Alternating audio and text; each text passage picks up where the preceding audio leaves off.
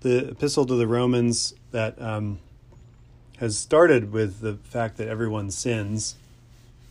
Everybody is involved in it.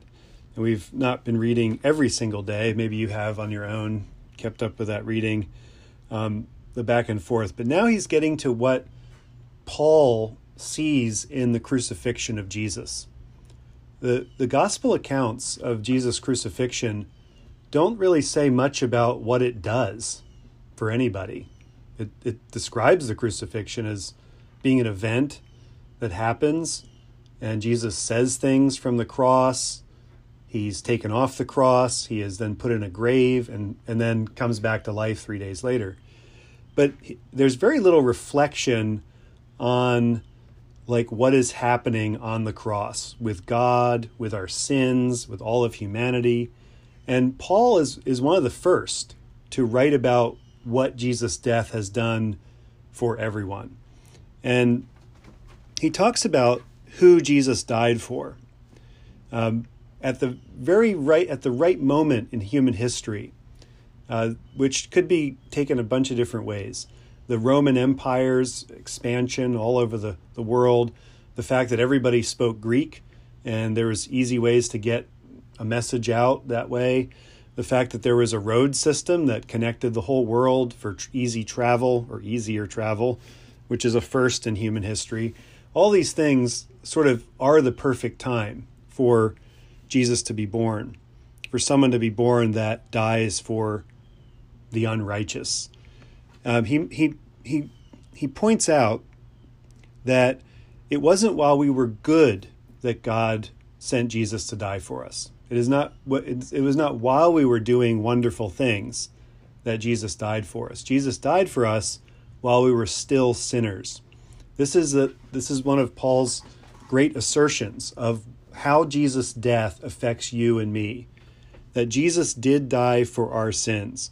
He says that, you know, for a really good person, like maybe your child or someone that's really exemplary, someone might die for them. Uh, soldiers are often, you know, held up as examples of people who will give their life for others. But as Patton famously said, you don't win wars by dying for your country. You win wars by getting the other guy to die for his country. That's a, a rather cynical quote about war. But the idea that um, soldiers give their life for their for for the country, um, but it's not something they want to do, or and they certainly try to avoid death as much as possible. Uh, other people are often seen as giving their life for others, and yet to actually go to the courtroom and say, this guy's got the death penalty and I want to take it in his place. That is something that really doesn't happen that much in human history. And if it does, you're usually not allowed to do it. But that is, in fact, what Paul says Jesus did on the cross. He died for sinners, in place of sinners, as a substitution for sinners.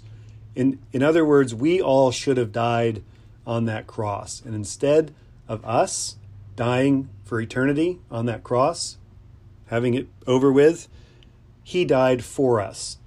And the idea that somebody died for you is should be something that impels us to love in even an even deeper way, um, to love Jesus and to follow him.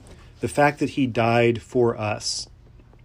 This um, this is what gets people through tough times to know that somebody loves you, that someone's willing to die for you, and someone already did die for you. Um, that's why Paul does link this to the fact that we endure. We endure troubled times because it produces character. And if we have character produced in us, then hope is produced from that. There's a relationship between hardship, endurance, and character, and then hope. We often sort of want hope to happen before we endure, before we have any patience, before we go through the tough time. We want the hope right away. At least I do. I want to know everything's going to be fine the minute things get bad. And that's not really how the world works or life works. That's not even how God works.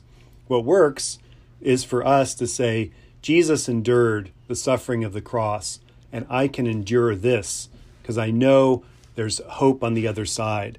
Hope is something that comes after endurance.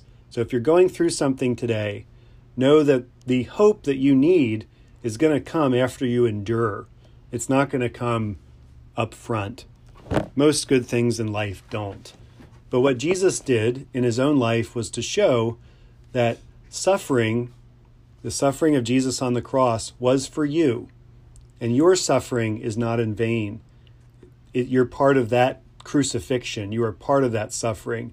Our suffering is connected with his suffering. And so we are not alone, even when we feel alone in our suffering.